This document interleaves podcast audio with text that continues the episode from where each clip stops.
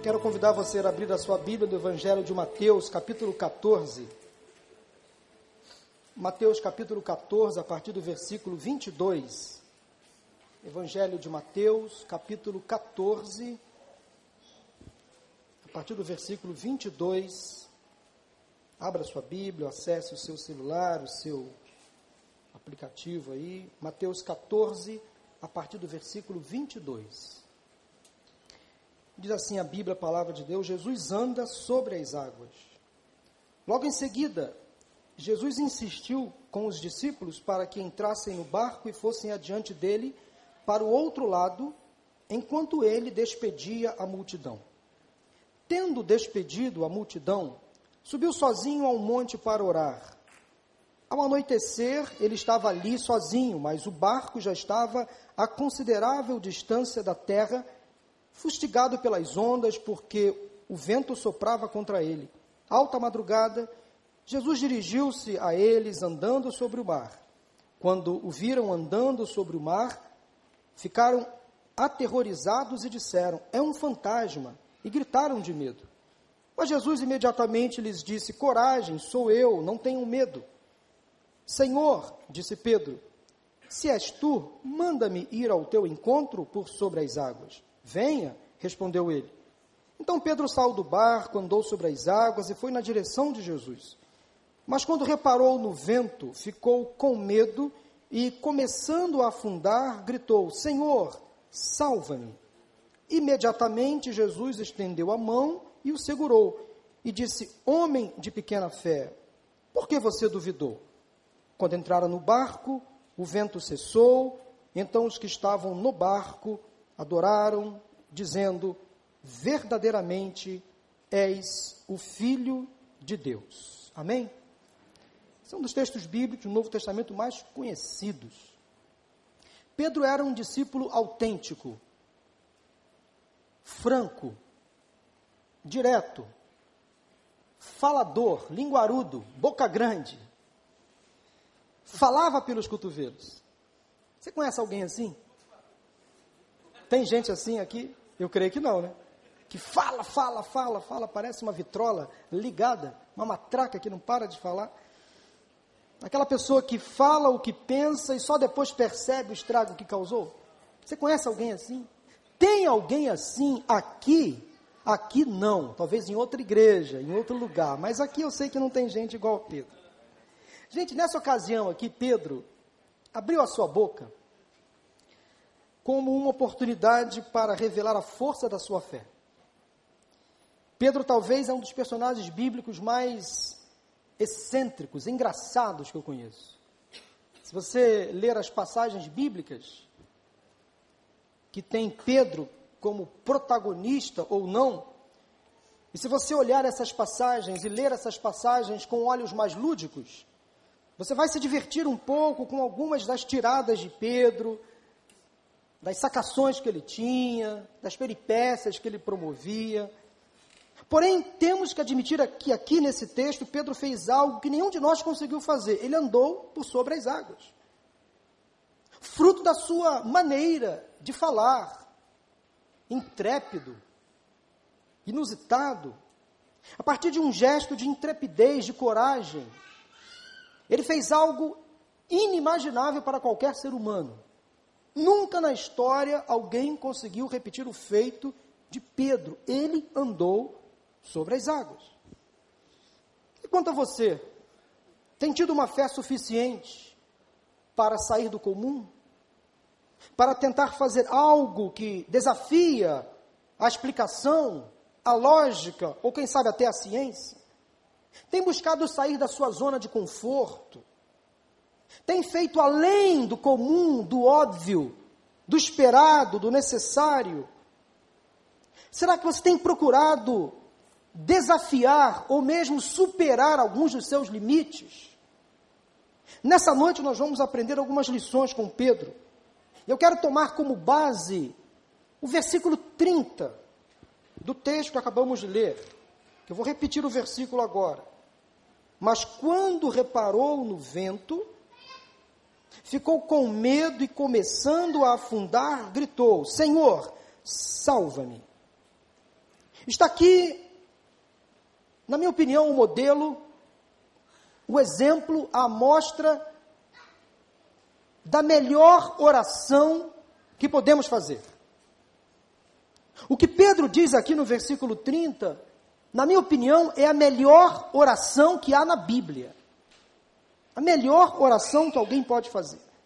Eu não quero nesta mensagem abordar a fé de Pedro, nem o que Jesus fez para acalmar aquele mar. Ele dominou a natureza. Não quero abordar isso aqui. É um texto que, inclusive, dá margem a muitas interpretações, mensagens.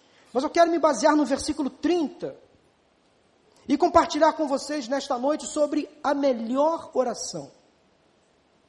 Jesus e seus discípulos estavam vindo de um dia intenso de atividades. Uma multidão faminta tinha acabado de ser alimentada. Muito trabalho. Então Jesus despediu aquelas pessoas e ordenou que seus discípulos pegassem o barco, entrassem no mar e fossem embora. Enquanto ele, diz o texto, subiu a um monte para orar. O barco partiu e Jesus foi orar. Depois de algumas horas, os discípulos navegando pelo mar da Galileia, eles começaram a enfrentar fortes ventos, uma possibilidade de um temporal. Jesus não estava com eles naquele momento, o que significava para aqueles homens perigo, insegurança. Já era alta madrugada, provavelmente entre três e seis horas da manhã, na chamada quarta vigília da noite. Segundo o cálculo romano, de tempo utilizado na época, a noite era dividida em quatro vigílias. A primeira delas ia das 18 às 21 horas, a segunda vigília da noite ia das 21 horas à meia-noite, a terceira vigília ia da meia-noite às três horas da manhã, e finalmente a quarta vigília ia das três horas da manhã às seis horas. Era hora do sono pesado. Vamos colocar aí por, volta de quatro horas da manhã, os discípulos estavam ali tentando se livrar daquela tempestade, daquele vento forte, o barco ameaçando afundar. Eles estavam cansados, alguns tentaram dormir, não conseguiam. Eis que de repente o próprio Jesus resolve se encontrar com seus discípulos, não mais na praia, não na margem do mar, mas andando por sobre as águas.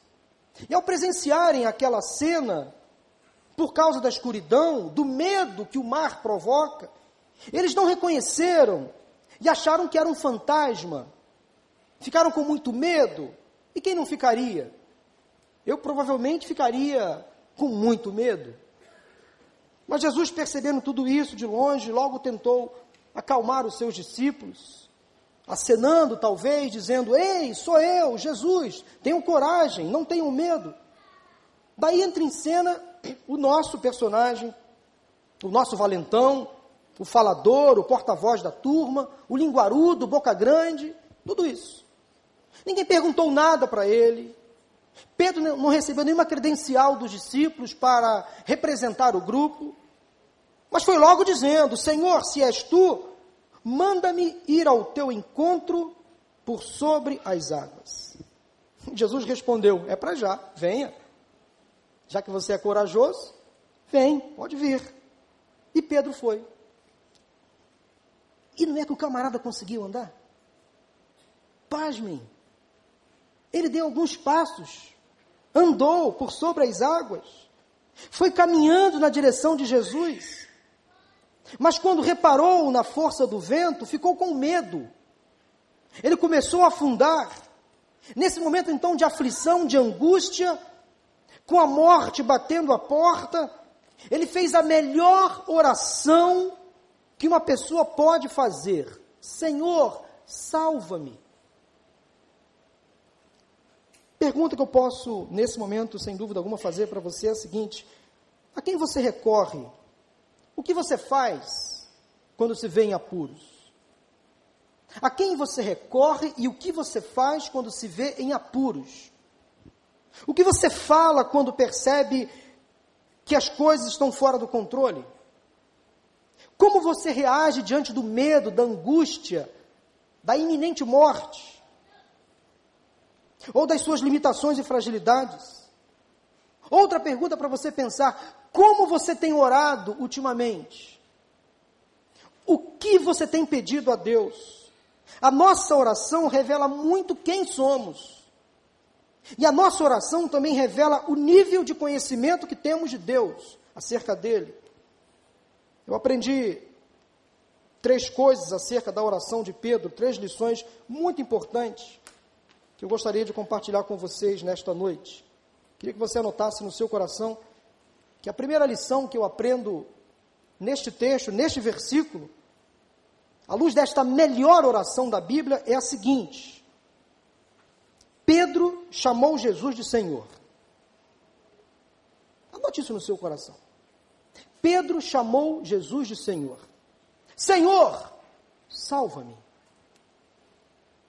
A fé de Pedro era baseada no senhorio de Cristo. Isso fazia todo sentido. Ele sabia com quem estava falando. Ao chamar Jesus de Senhor, ele estava colocando-se na condição de servo obediente. Ele sabia quem ele era e quem Jesus era.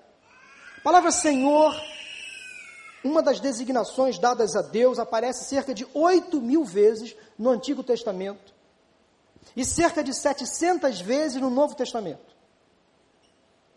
Onde, na maioria das vezes, refere-se a Jesus Cristo. As duas palavras para Senhor no Antigo Testamento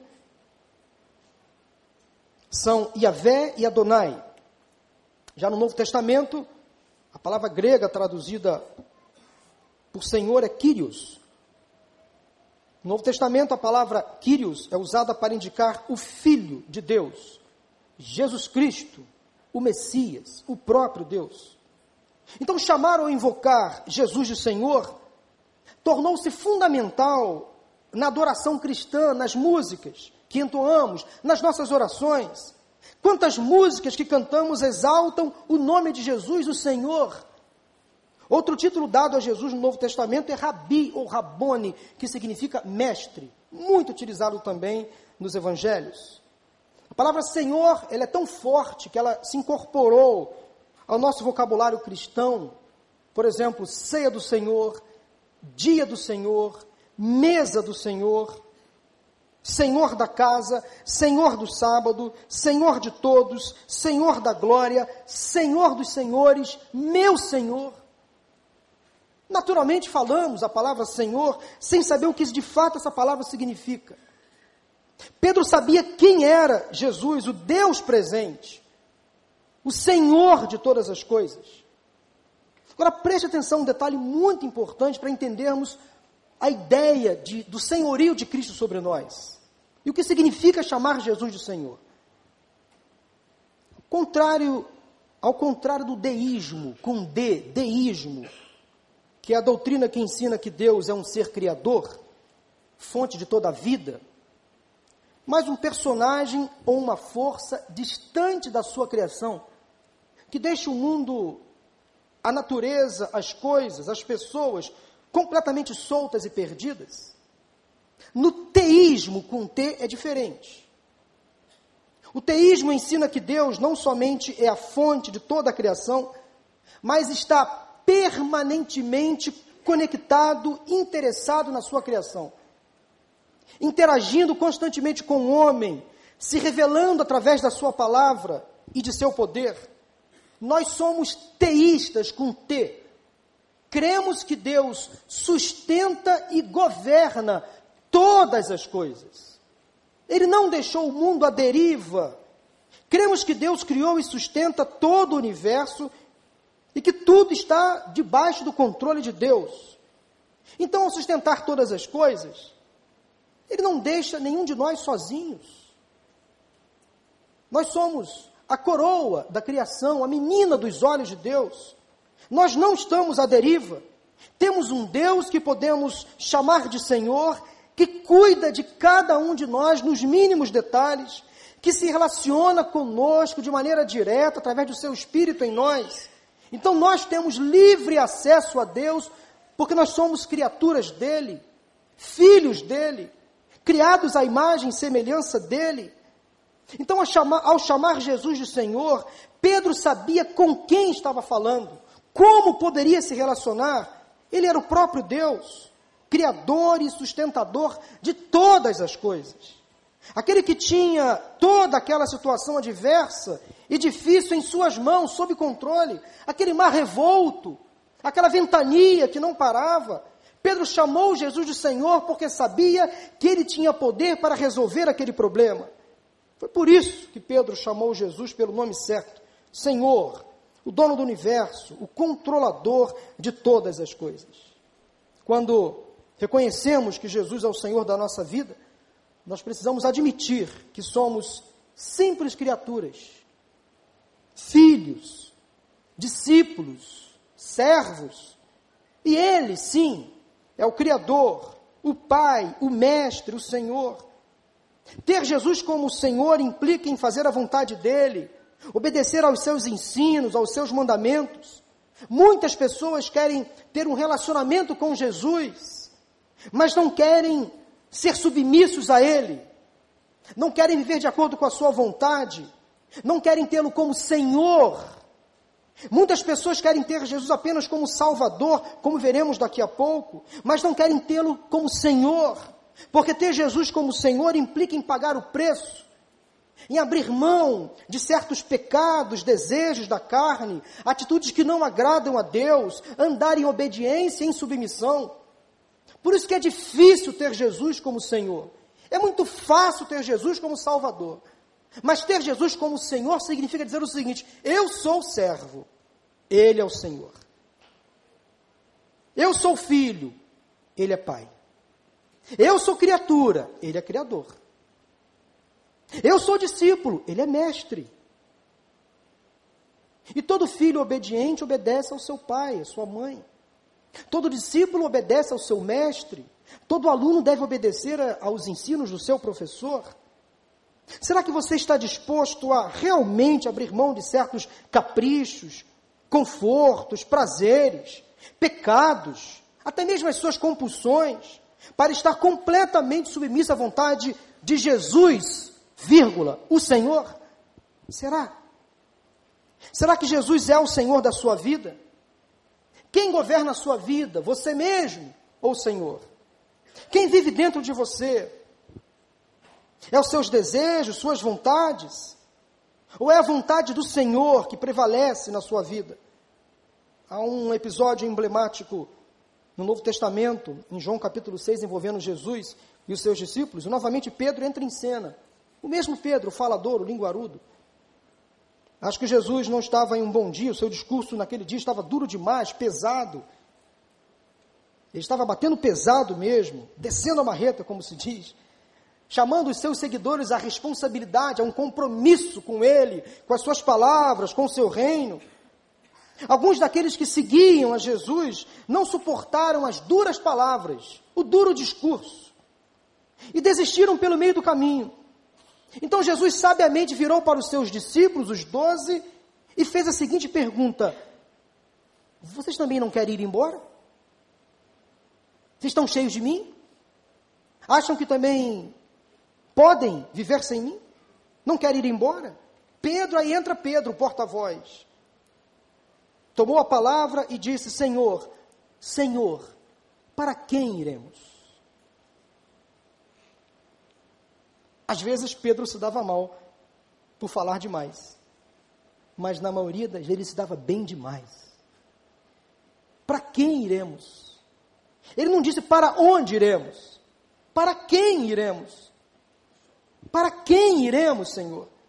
Só tu tens as palavras de vida eterna. Nós cremos e sabemos que és o Santo de Deus. Senhor, não temos a quem seguir, em Ti depositamos a nossa vida, a nossa esperança, e em Ti confiamos. Senhor, Tu és tudo. E se nós estivermos ao Seu lado, estaremos bem. Não temos mais a quem recorrer. Tu és o centro da nossa vida, Tu és o Senhor da nossa história. Na melhor oração, aprendemos inicialmente que Jesus é o Senhor da nossa vida. E a minha oração nesse momento é que você entenda que Jesus Cristo precisa ser o dono da sua vida. Entregue a sua vida nas mãos dele. Confie no Senhor. Creia que o mais, o melhor Ele fará. Descanse em Deus. A nossa melhor oração é chamar Jesus de Senhor. Segundo lugar, a segunda lição que eu aprendo nessa melhor oração da Bíblia é a seguinte: Pedro reconheceu que Jesus era o seu Salvador. Senhor, salva-me. Senhor, salva-me. Na hora do aperto, quando estava no vale da sombra da morte, quase batendo as botas, ali naquele mar, se afogando, Pedro recorreu à única pessoa que tinha o poder para salvá-lo. O salva-vida de Pedro estava ali perto, a caminho. Pedro clamou, gritou por salvação à pessoa certa, chamou a pessoa certa. O salva-vida de Pedro não veio nadando, não veio de bote, de helicóptero, nem de jet ski. Não usava uma camiseta vermelha. O salva-vida de Pedro veio andando por sobre as águas. Vestia um manto branco, facilmente identificado agora para ele. Ele clamou, chamou a pessoa certa. A palavra Salvador no grego é soter, que também significa libertador ou preservador. Essa palavra salvador, soter, aparece cerca de 24 vezes no Novo Testamento. Há de se destacar que a palavra salvador no Novo Testamento, esse vocábulo grego, soter, jamais é aplicado a pessoas, só a Jesus, porque só Ele salva. O seu amigo pode te ajudar. Mas salvar só Jesus salva. Tem coisa que ninguém vai poder fazer por você, só Jesus. Nem a sua mãe, nem o seu pai, nem o seu cônjuge, só Jesus. Tem coisa que a terapia não vai dar jeito, que os remédios não vão ajudar, só Jesus vai fazer. Aprenda a confiar nele. Desde o Antigo Testamento, principalmente na profecia de Isaías, no capítulo 53, ele é o Salvador, aquele que livraria o mundo da pior tribulação que poderia conhecer, acontecer com o homem, que é a condenação do pecado, a morte eterna. Diz a Bíblia que Jesus veio para salvar o mundo dos seus pecados, e é o desejo de Deus que todos sejam salvos. O versículo mais conhecido da Bíblia, João 3,16, e o seguinte provam isso. Porque Deus tanto amou o mundo de que deu o seu Filho unigênito, para que todo aquele que nele crer não pereça, mas tenha vida eterna. Pois Deus enviou o seu Filho ao mundo, não para condenar o mundo, mas para que este fosse salvo por meio dele. Jesus veio para salvar a humanidade. Em Lucas 2,11, por ocasião do nascimento de Jesus, a notícia que o anjo trouxe foi a seguinte: Hoje, na cidade de Davi, lhes nasceu o Salvador, que é Cristo o Senhor. Veja bem que o anjo deixa muito claro essa dupla função de Jesus, Salvador e Senhor.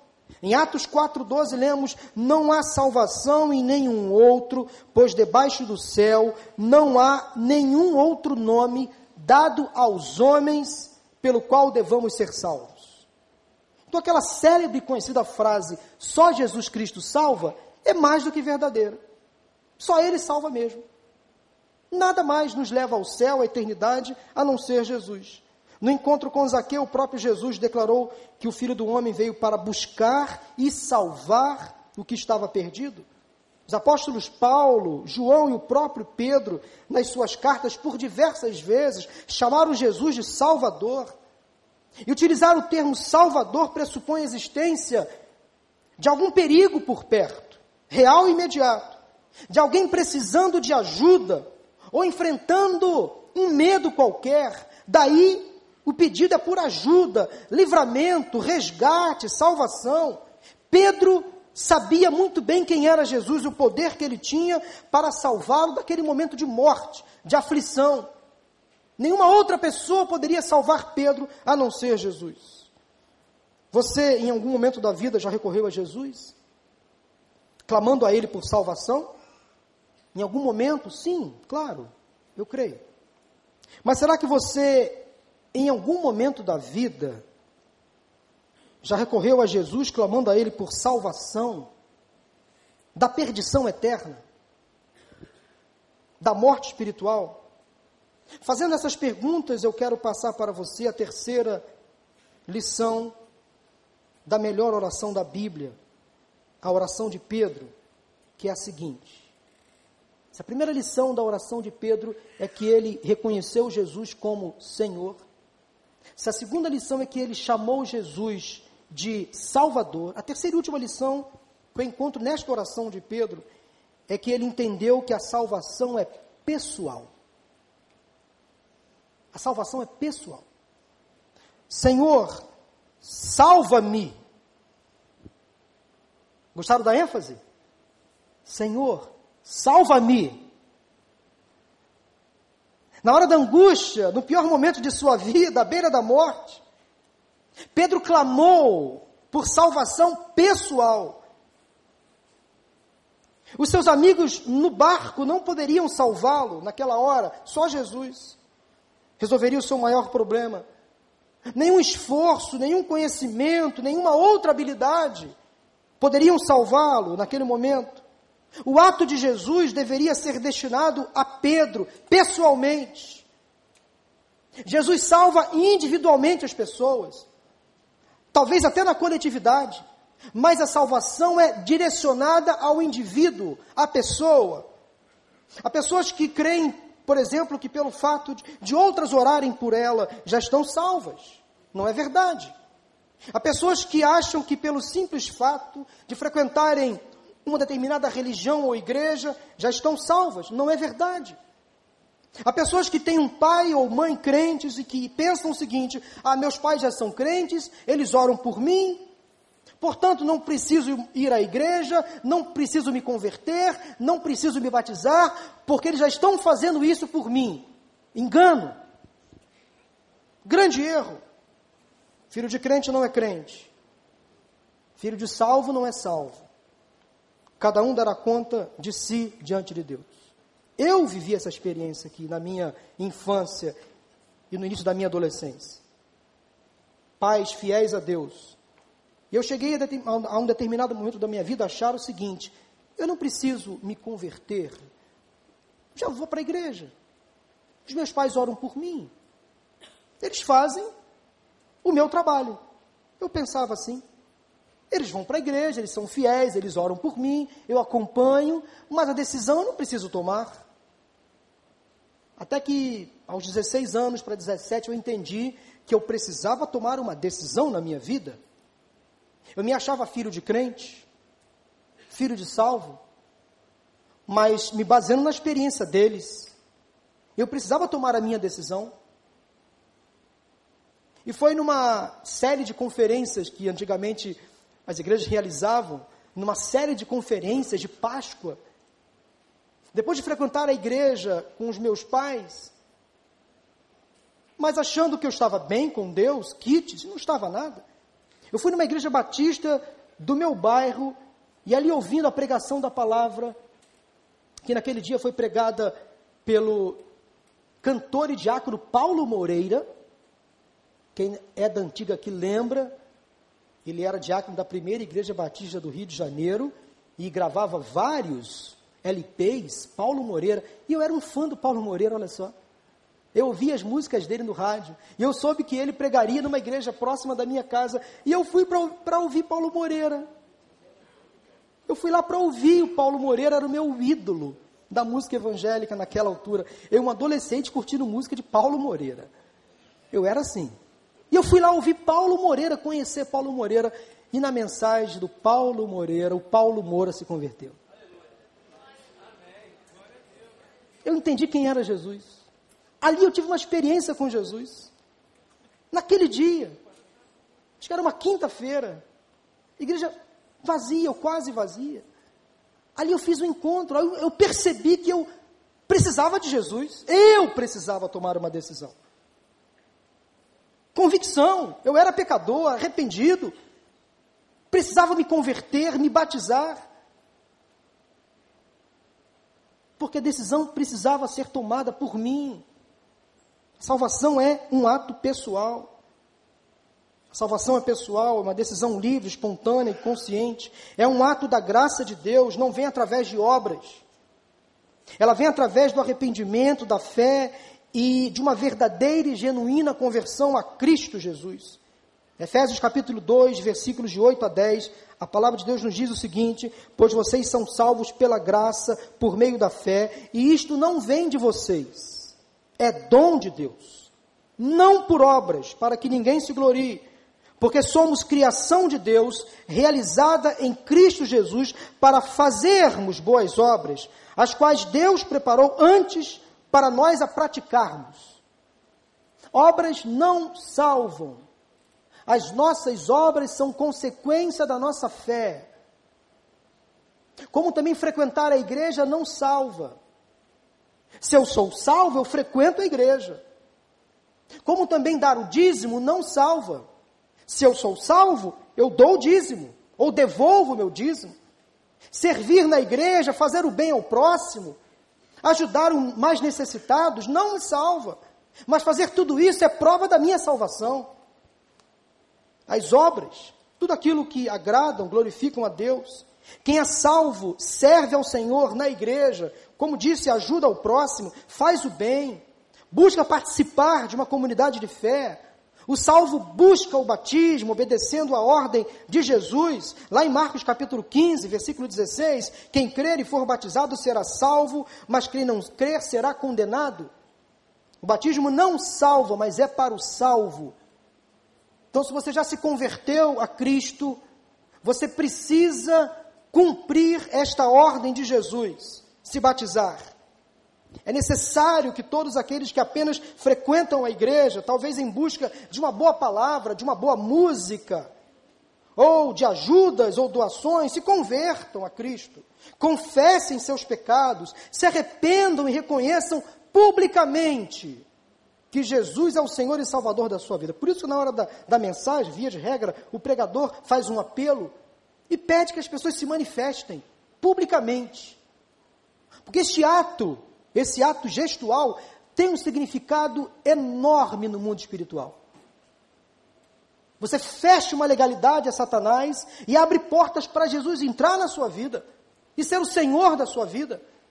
Isso é muito importante quando você exterioriza esta atitude, vem à frente num apelo e decide publicamente, você diz ao mundo espiritual o seguinte: Eu sou de Jesus, a minha vida é dele. Daí quando você se batiza lá no batistério, você vai estar ratificando aquela decisão que você tomou aqui. O batismo não salva, é apenas um ato simbólico, que tem um grande significado. É morte para o mundo, é o sepultamento do velho homem. E quando você se levanta, você vive em Cristo e para Cristo, renovado, transformado, liberto, convicto de que Jesus te salvou, e você vai viver para Ele até morrer. E a pergunta que nós fazemos às pessoas que se batizam. E é preciso, depois do batismo, que a pessoa se filie à igreja, sirva ao Senhor, busque a santificação através da oração, do conhecimento da Bíblia, palavra de Deus, busque servir numa área da igreja, ajudar ao próximo, se desenvolver nos seus dons e talentos. Todo crente que recebe de Deus pelo menos um dom, para servir a igreja, a coletividade, aos membros, abençoar. Então, se você já é convertido, já se batizou, e se você está encostado, sem fazer nada, é hora de você rever a sua própria conversão. Porque todo crente precisa se envolver na obra, fazer alguma coisa, ajudar o próximo, servir numa área da igreja, participar de uma atividade trazer pessoas para Jesus, falar de Jesus às pessoas, levar pessoas para a sua célula, evangelizar. Nós temos que ter um comichão dentro da gente, que nos leve a fazer coisas para o Senhor, servir ao Senhor com alegria. Isso é fruto da conversão, fruto de uma fé genuína em Jesus Cristo. A igreja não salva, o pastor ou o padre não salvam. Pagar promessas, fazer sacrifícios, entregar os dízimos, ofertas e doações também não salvam. Só Jesus Cristo salva. através de uma decisão pessoal. A salvação é uma decisão individual, que tem que ser tomada de forma consciente. Preste atenção no que eu vou dizer agora, porque a salvação é operada em três estágios, em três planos ou processos. É correto dizer, estou salvo? É, é corretíssimo dizer, estou salvo. Quando nos convertemos, estamos libertos da condenação da morte eterna. Então, eu estou salvo. Se você já se converteu, já tomou uma decisão, o Espírito Santo habitou em você, você pode se achar e se considerar salvo à luz da Bíblia, a palavra de Deus. Em segundo plano, a salvação é um aspecto progressivo, daí também é correto dizer: estou sendo salvo. Mas salvo de quê? Dos males deste mundo, da influência do pecado, e sendo gradativamente preparado em santidade para viver para sempre com o Senhor no céu, na eternidade. E, finalmente, em terceiro plano, dizer serei salvo também está certo. Lá no céu teremos um corpo glorificado. A consumação final da salvação se dará na eternidade, com o Senhor na sua glória. Quando Jesus voltar e nos levar para a eternidade, ali sim a salvação será consumada. Então é correto dizer estou salvo, é muito correto dizer estou sendo salvo, e é corretíssimo dizer serei salvo. No Salmo 50, versículo 15, a palavra de Deus nos diz o seguinte: Clame a mim no dia da angústia, eu o livrarei, e você me honrará. Como é bom saber que temos um Deus que se preocupa conosco e sempre envia um meio, uma forma de nos salvar, de forma específica, pessoal. Há muitas pessoas aqui hoje, nesta noite, mas Deus se preocupa com você, na sua individualidade. Como se preocupa com a vida daquela pessoa que está aí ao seu lado, cultuando a Deus com você.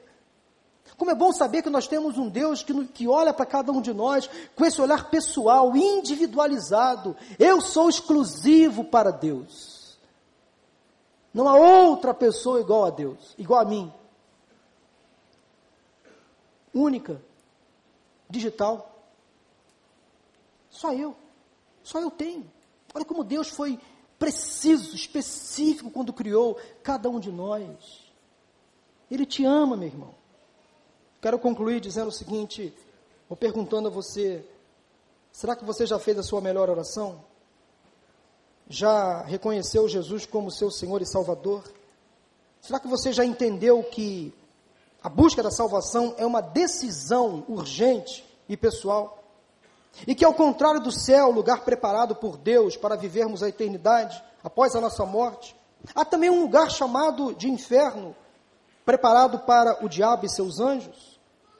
Jesus é de fato o Senhor da sua vida, você tem a certeza da sua salvação, já tomou a sua decisão ao lado de Jesus?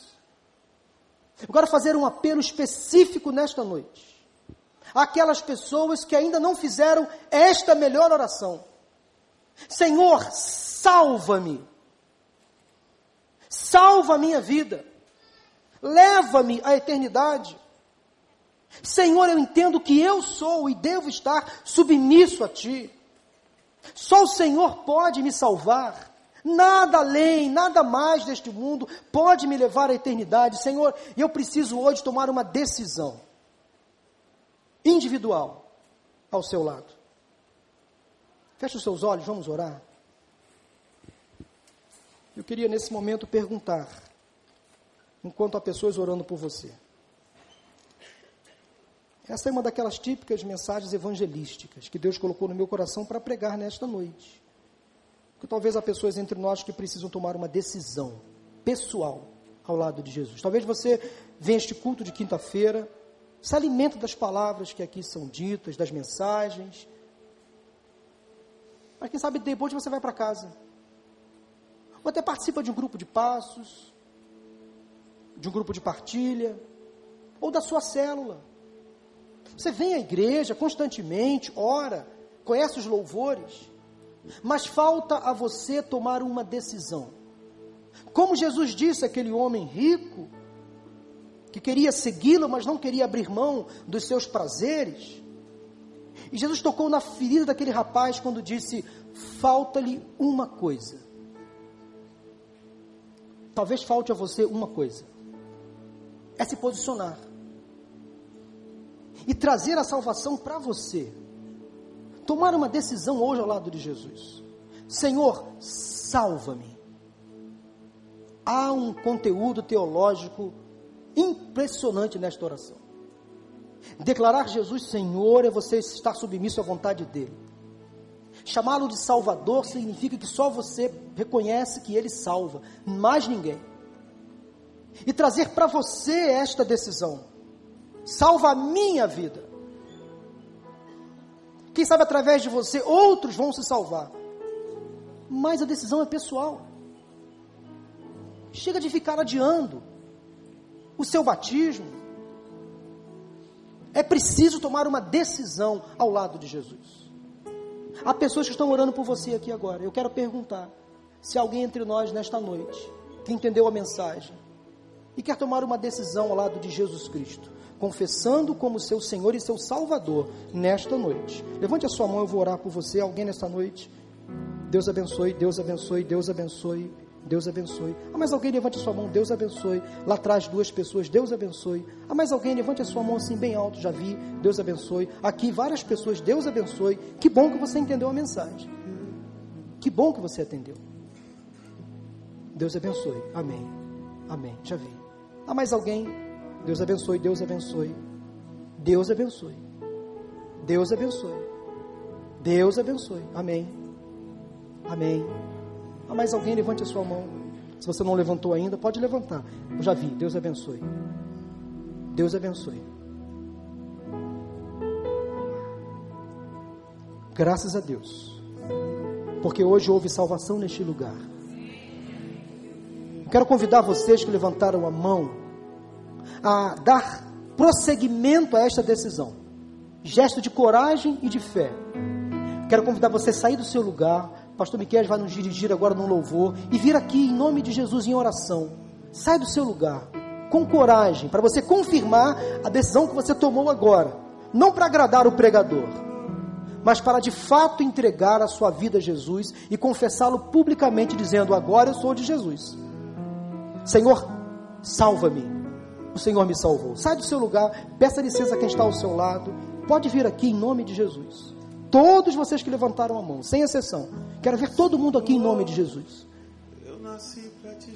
Não deixe o inimigo roubar de você esta benção. Ah, pastor, tem que ir aí na frente? Tem. E depois vou ter que me batizar? Vai, que privilégio. Vou dar meu testemunho diante da igreja? Vai, que bênção. E Deus vai te usar para levar outros à presença dele, vai te usar. Ele vai te encher com o Espírito Santo, vai te dar dons. Não há privilégio maior do que entregar a vida a Jesus. Não há privilégio maior. Portanto, vocês tomam a decisão mais correta da vida de vocês. Louvado seja o nome do Senhor. E Deus vai libertar vocês dos vícios, das compulsões, das necessidades. Ele vai abençoar e vai honrar a cada um de vocês nesta noite. Vamos se colocar de pé. Vamos louvar o Senhor, pastor Miquel. Escolho Deus, eu escolho ser amigo de Deus, eu escolho Cristo todo dia. Já morri pra minha vida, agora eu vivo a vida de Deus. Mas eu escolho Deus, eu escolho ser amigo de Deus, eu escolho Cristo todo dia. Já morri pra minha vida, agora eu vivo a vida de Deus. Senhor, eu nasci pra te chamar de amor. Eu nasci pra te chamar de Pai e andar do seu lado, Senhor. Desde o ventre da minha mãe, eu sou povo exclusivo seu. Eu sou abençoado, se vivo obediente. Mas todo dia o pecado vem. Me chama, todo dia as propostas vêm. Me chama, todo dia vem as tentações. Me chama, todo dia o pecado vem. Mas você escolheu a Deus. Mas eu escolho Deus. Eu escolho ser amigo de Deus. Eu escolho Cristo todo dia. Já morri pra minha vida, agora eu vivo a vida de Deus. Mas eu escolho Deus. Eu escolho ser amigo de Deus. Eu escolho Cristo todo dia. Já morri pra minha vida, agora eu vivo Há várias pessoas aqui à frente que entregaram a vida a Jesus nesta noite. Deus seja louvado pela vida de vocês. Mas eu quero fazer um outro apelo agora. Talvez há pessoas entre nós nesta noite que já tomaram essa decisão, estiveram aqui, até se batizaram, mas por N razões, olha, se afastaram, se esfriaram e não estão tendo mais aquele prazer, aquela vontade de estar na casa de Deus. Agora, o apelo é por consagração de vidas, é por, recome é por um recomeço na presença do Senhor. Quem sabe você precisa hoje tomar uma decisão novamente, para ratificar aquela decisão que você tomou, mas por alguma razão você não levou adiante, até por problemas, por perdas. Se você quer reconsagrar aquela decisão ao Senhor, sai do seu lugar, vem aqui, eu vou orar por você também. Pede licença a quem está ao seu lado. Pode vir aqui dizendo: Deus, eu quero mais uma vez entregar a minha vida ao Senhor. Eu quero confirmar aquela decisão que eu já tomei, que aconteceu, mas por alguma razão eu me enfraqueci, eu me desviei, andei fazendo coisas erradas, mas agora eu estou na, na tua presença para dizer: Senhor, me perdoa, me perdoa, eu estou de volta. Eu quero novamente receber a tua graça, a tua unção, para nunca mais abandonar a tua presença. Deus seja louvado. Olha quantas pessoas vieram aqui. Pode vir em nome de Jesus. Louvado seja o nome do Senhor. Veja bem que o apelo hoje não foi para você mudar de vida, não foi para você ganhar um carro novo, uma casa na praia. Não foi. Mas foi o melhor apelo que você aceitou entregar a vida a Jesus. E de todas as demais coisas, Deus vai te acrescentar no tempo dele. Se for para a glória dele, ele vai te acrescentar, ele conhece as suas necessidades, sabe do que você precisa. Vamos orar? Obrigado, Senhor, pela tua palavra pregada nesta noite, pela salvação que houve neste lugar. Pessoas aqui arrependidas, conscientes, confessaram Jesus como Senhor e Salvador tomaram uma decisão pessoal, convicta. Eu te louvo, Deus, pela vida de cada pessoa, que elas sejam batizadas agora com teu Santo Espírito. Convença cada uma delas do pecado, da justiça e do juízo. Que elas sejam, a Deus, ajudadas pelo Senhor nesta hora. Liberta dos vícios, das compulsões, dos pecados aprisionadores, das mazelas deste mundo. Que elas sejam novas criaturas em Cristo Jesus que as coisas velhas fiquem para trás e que elas olhem para frente, dando prosseguimento à decisão de frequentar a igreja, buscar o batismo, conduzir outras pessoas para Jesus. Ó Deus, louvado seja o teu nome, porque outras pessoas também, que estavam distantes, afastadas, desviadas talvez, decidiram hoje retomar um compromisso contigo, caminhar novamente ao teu lado. Deus ajuda essas pessoas. Sabemos que o mundo tenta desviar-nos do foco tirar-nos da tua presença, Senhor, mas precisamos perseverar com os nossos pés firmes em ti, sabendo que a coroa da vitória já está liberada, destinada a cada um de nós. Ao final desta celebração, leva o teu povo em paz e segurança. Aqueles que voltarão para as suas casas, conduzem em paz na estrada, no caminho. Aqueles que vão participar dos grupos de partilha, da mesma forma, continue tocando no coração de cada pessoa. Assim nós oramos agradecidos em nome de Jesus. Amém, amém e amém.